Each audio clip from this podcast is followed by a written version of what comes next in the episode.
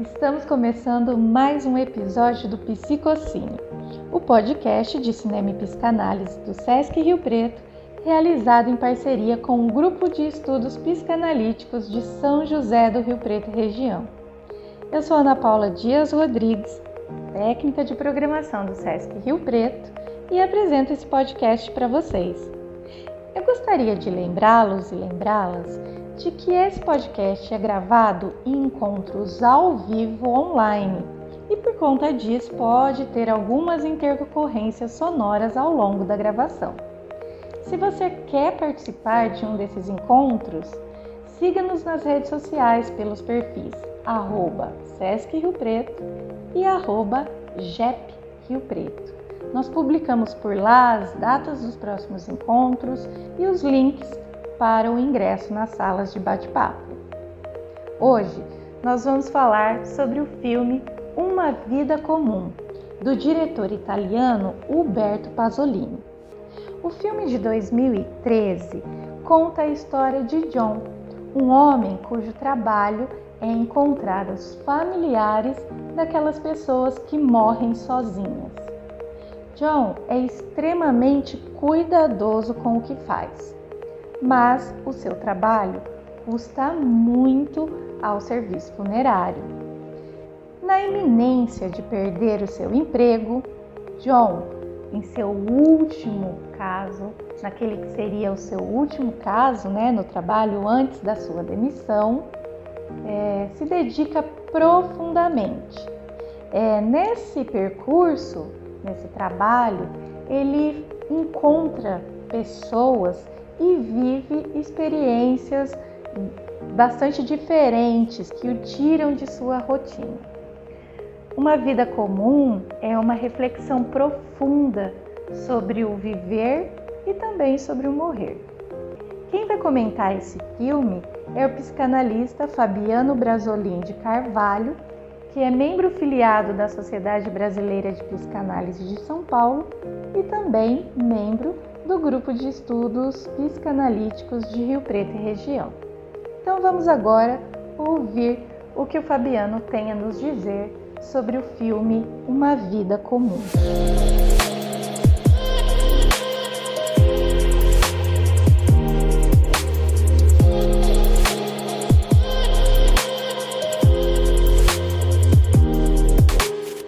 Eu coloco um título e talvez vocês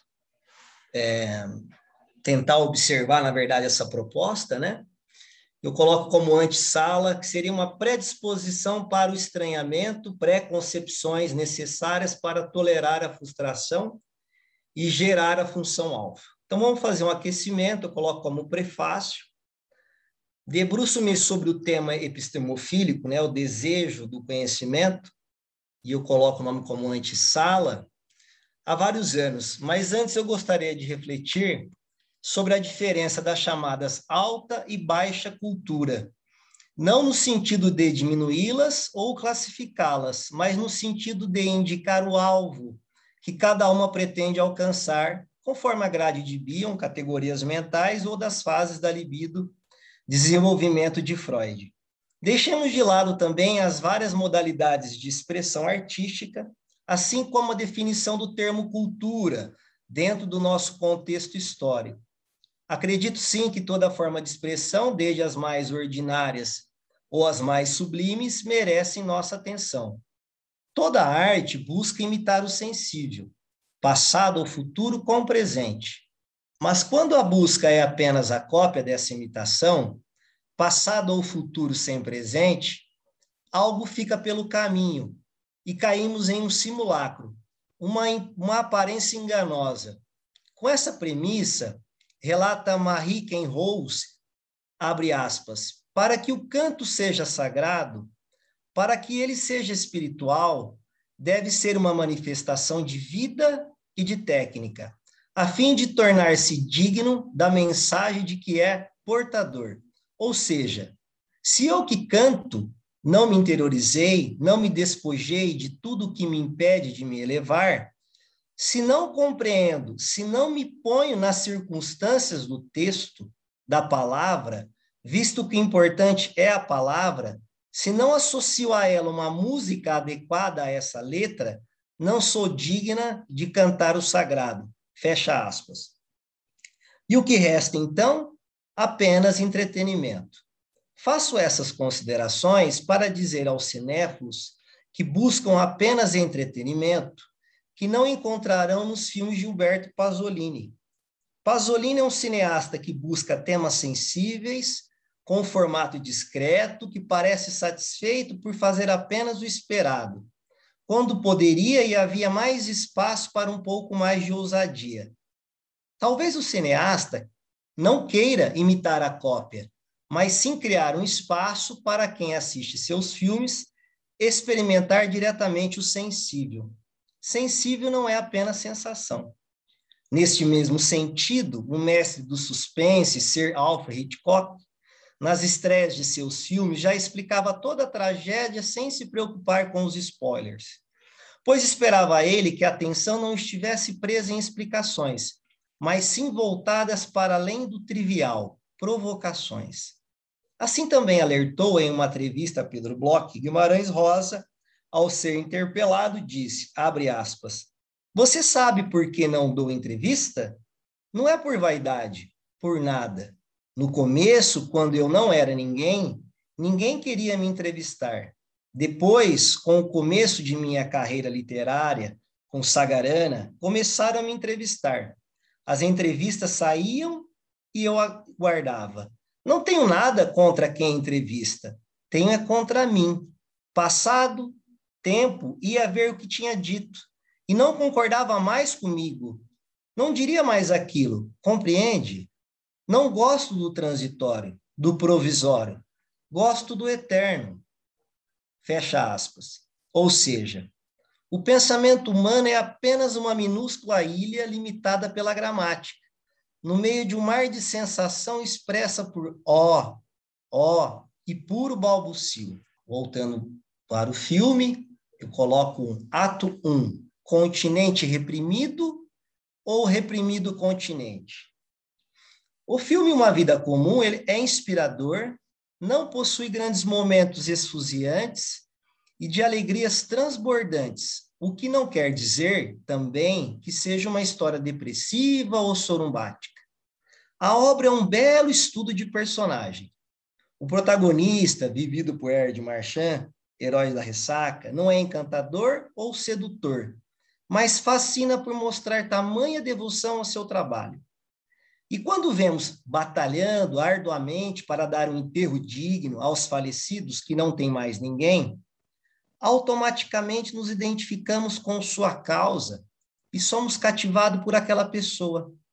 O que chama atenção justamente é esta obstinação que foge de seu escopo profissional. Obstinação essa que o faz até perder o emprego. May, o protagonista, não é um simples burocrata. Neste imbróglio, o que levaria alguém a tanta dedicação? Seria uma tentativa de solucionar um luto pessoal não resolvido? Ou seria ele um melancólico se arrastando nos restos mortais de outros? Freud, ao falar da melancolia, faz algumas reservas sobre a definição do conceito, devido à sua complexidade.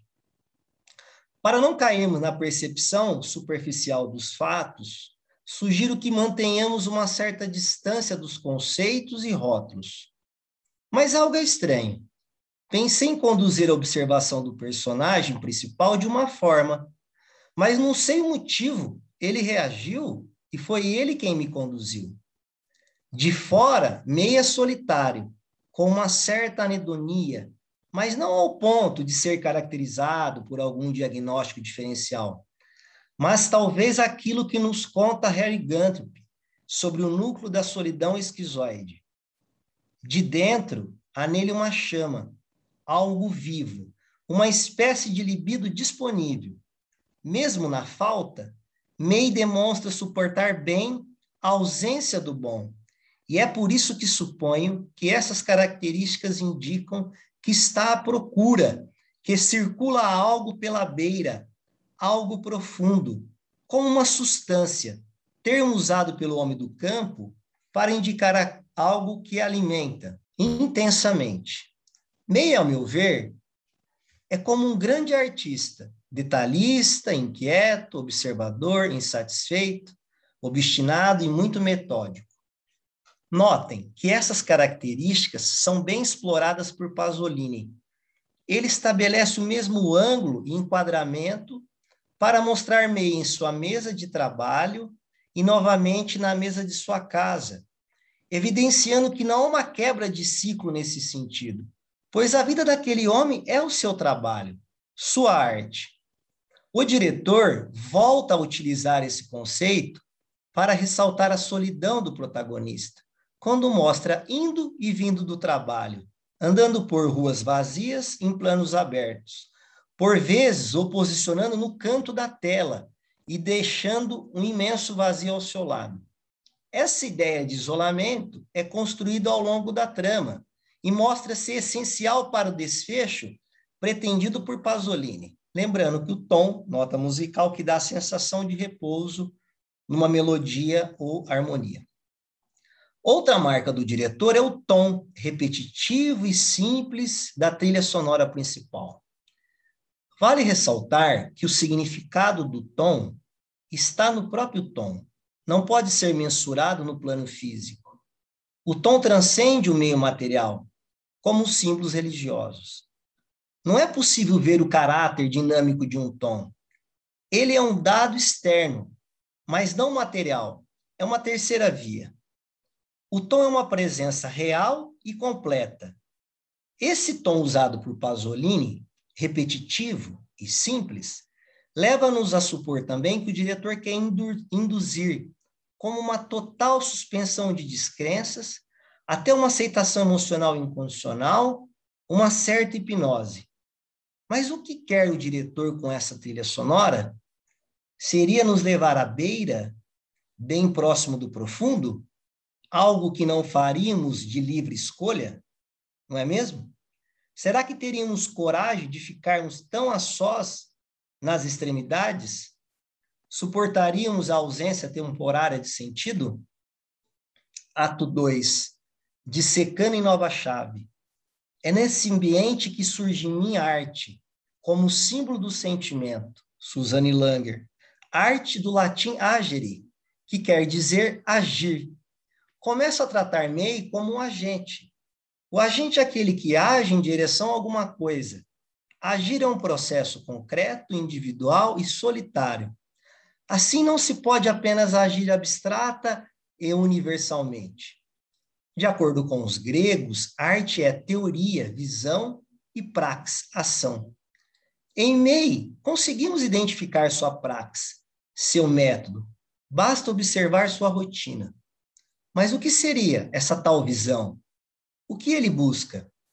Surge assim a questão. O que é que a intuição vê ou visualiza longínquamente para servir de meta à ação propínqua do talento executor? Neste momento, acho impossível saber, apenas farejar. Acredito que nem o protagonista saiba, porém ele o faz com uma força digna de algo muito especial. Não é uma questão de aplausos ou reconhecimento, mas uma espécie de determinismo chamado. Vamos em frente e deixemos essa resposta para depois. No decorrer da ficção, surge uma nova oportunidade. May foi longe com seu método, com sua praxis. Evitou paradas desnecessárias, mas tudo que repete, fixa, paralisa. Memória passado sem presente. Algo parou de evoluir. Talvez uma ruptura ajude. May precisa voltar logo para a beira do penhasco, presente vivo, sentir novamente a proximidade do desconforto. Na ficção, o agente é despedido. Surge então uma brecha, um estranhamento. O caos, quando bem usado, é uma ótima oportunidade de aprender o novo. No filme, mudanças ocorrem. Fato simbolizado quando May aceita um chocolate quente oferecido pela garçonete, ao invés de chá, pois antes disso, ao que tudo parece, era sua única opção. Essa disponibilidade é referenciada pelo cineasta também no figurino e na direção de arte, Notem, por exemplo, como o protagonista sempre vestia seu agasalho cinza, mesma cor que domina seu ambiente de trabalho e sua residência.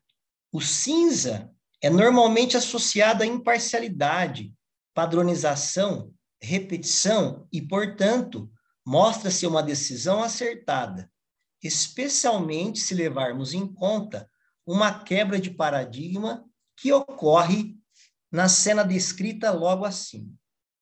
Nessa fronteira do desconhecido, meio mais exposto está mais disponível. E em busca de solucionar seu último caso, William Stoke encontra Kelly, a filha do falecido. Já no apartamento dela, uma poltrona chama a atenção. Sem o pé, a poltrona está escorada por alguns livros, que talvez simbolize a teoria sem prática, signo sem significado, apenas forma. Quando as palavras não tocam mais o real. Kelly está defendida, recorda a ela apenas pedaços de memória, passado sem presente de um pai ausente. No processo de adentrar de fato na história, May descobre um William vivo e humano, e com os amigos dele, bebe um defunto.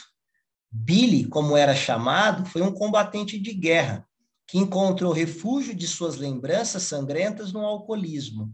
Quando tudo parece resolvido, em seu escritório, May, ao invés de preenchido, simula uma suposta tentativa frustrada de suicídio. Voltamos à charada. Qual seria a tal visão? Com certeza não é apenas de dever cumprido, pois ainda demonstra certa frustração.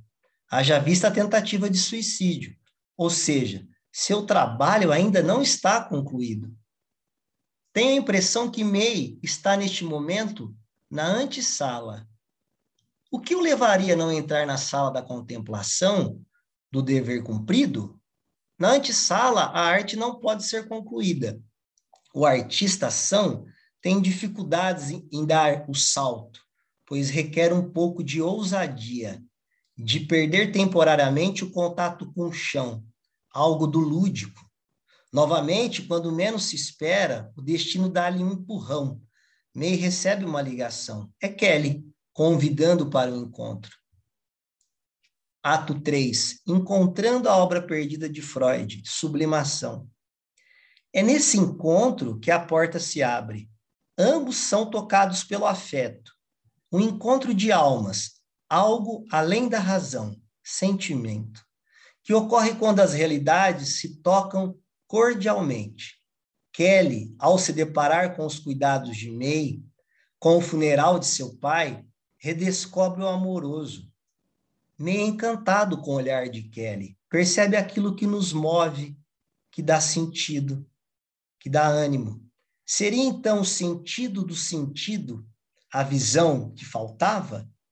Teríamos descoberto a arte de tocar o sensível? Seria a percepção do outro?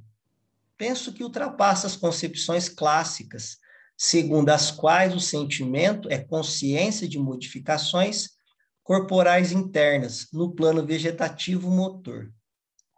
Vejo uma relação simbólica, assim entendida como um fenômeno expressivo, sendo a afetividade uma consciência, uma forma de apreensão do objeto. De repente, ao final desse encontro, May sofre um atropelamento e de olhos bem abertos faz a passagem. Qual seria a intenção do diretor com esta cena? Consultando Freud, seria a dificuldade de May entrar em uma relação a dois? Na ficção, penso que a intenção seja de frisar que o fenômeno morte vem sem avisar e que devemos estar prontos, de malas feitas, pois tudo aquilo que levamos já está conosco. May a todo tempo buscou fechar suas malas, não deixou nada em aberto, cuidou de cada caso com muito carinho, sendo seu único desejo dar sentido a todos aqueles funerais. Em sua última cena, o protagonista recebe a boa morte. Seria a morte nossa grande experiência? Entrar sem culpa e medo na grande sala da contemplação? Vivenciar o conteúdo inconsciente sem a necessidade das formas, as últimas cenas são bastante simbólicas. No funeral de William ocorre a tal esperada cerimônia, a grande obra desejada por Ney. Amigos e parentes choram a falta. O sensível está presente. Não mais cinzas, agora arte.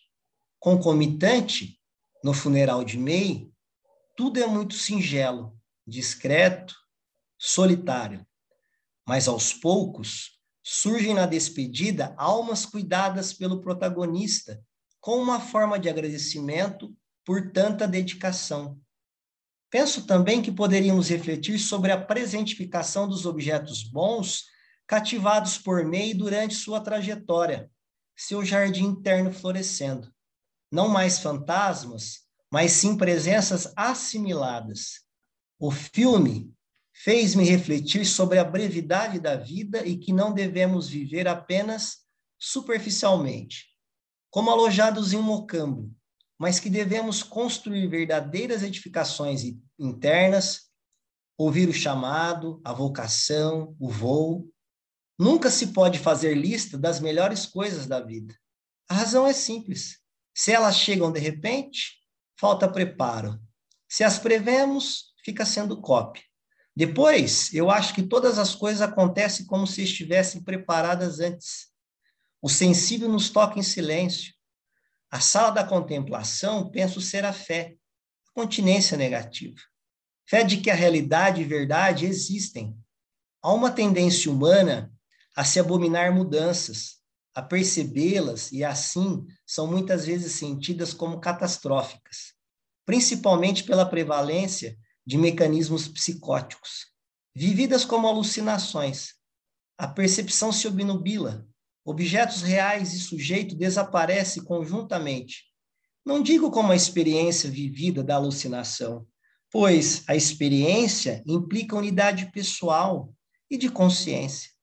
Ao contrário, o fenômeno alucinatório, o acontecimento, se produz na ausência do sujeito. Por tal razão, a experiência da alucinação se dá através da memória, de uma memória imediata, forte e concreta, que não deixa dúvidas quanto à existência da aparição. O real só aparece quando o alucinado relata o fenômeno. No momento da aparição, não há consciência de real e de separação entre real e irreal, entre real e imaginário. E é por isso que intuímos arte. A arte surge para expressar a amplitude do conteúdo na precariedade das formas. É um convite para a integração, uma possibilidade possível da consciência viver a falta. Não como uma alma penada, mas como uma ancoragem além-mar. Você acabou de ouvir a leitura do psicanalista Fabiano Brazolin de Carvalho sobre o filme Uma Vida Comum, do diretor italiano Uberto Pasolini.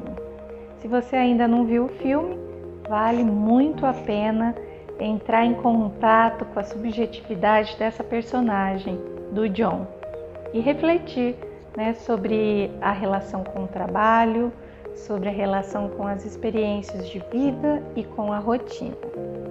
Ficamos por aqui e esperamos vocês no próximo episódio. Até mais!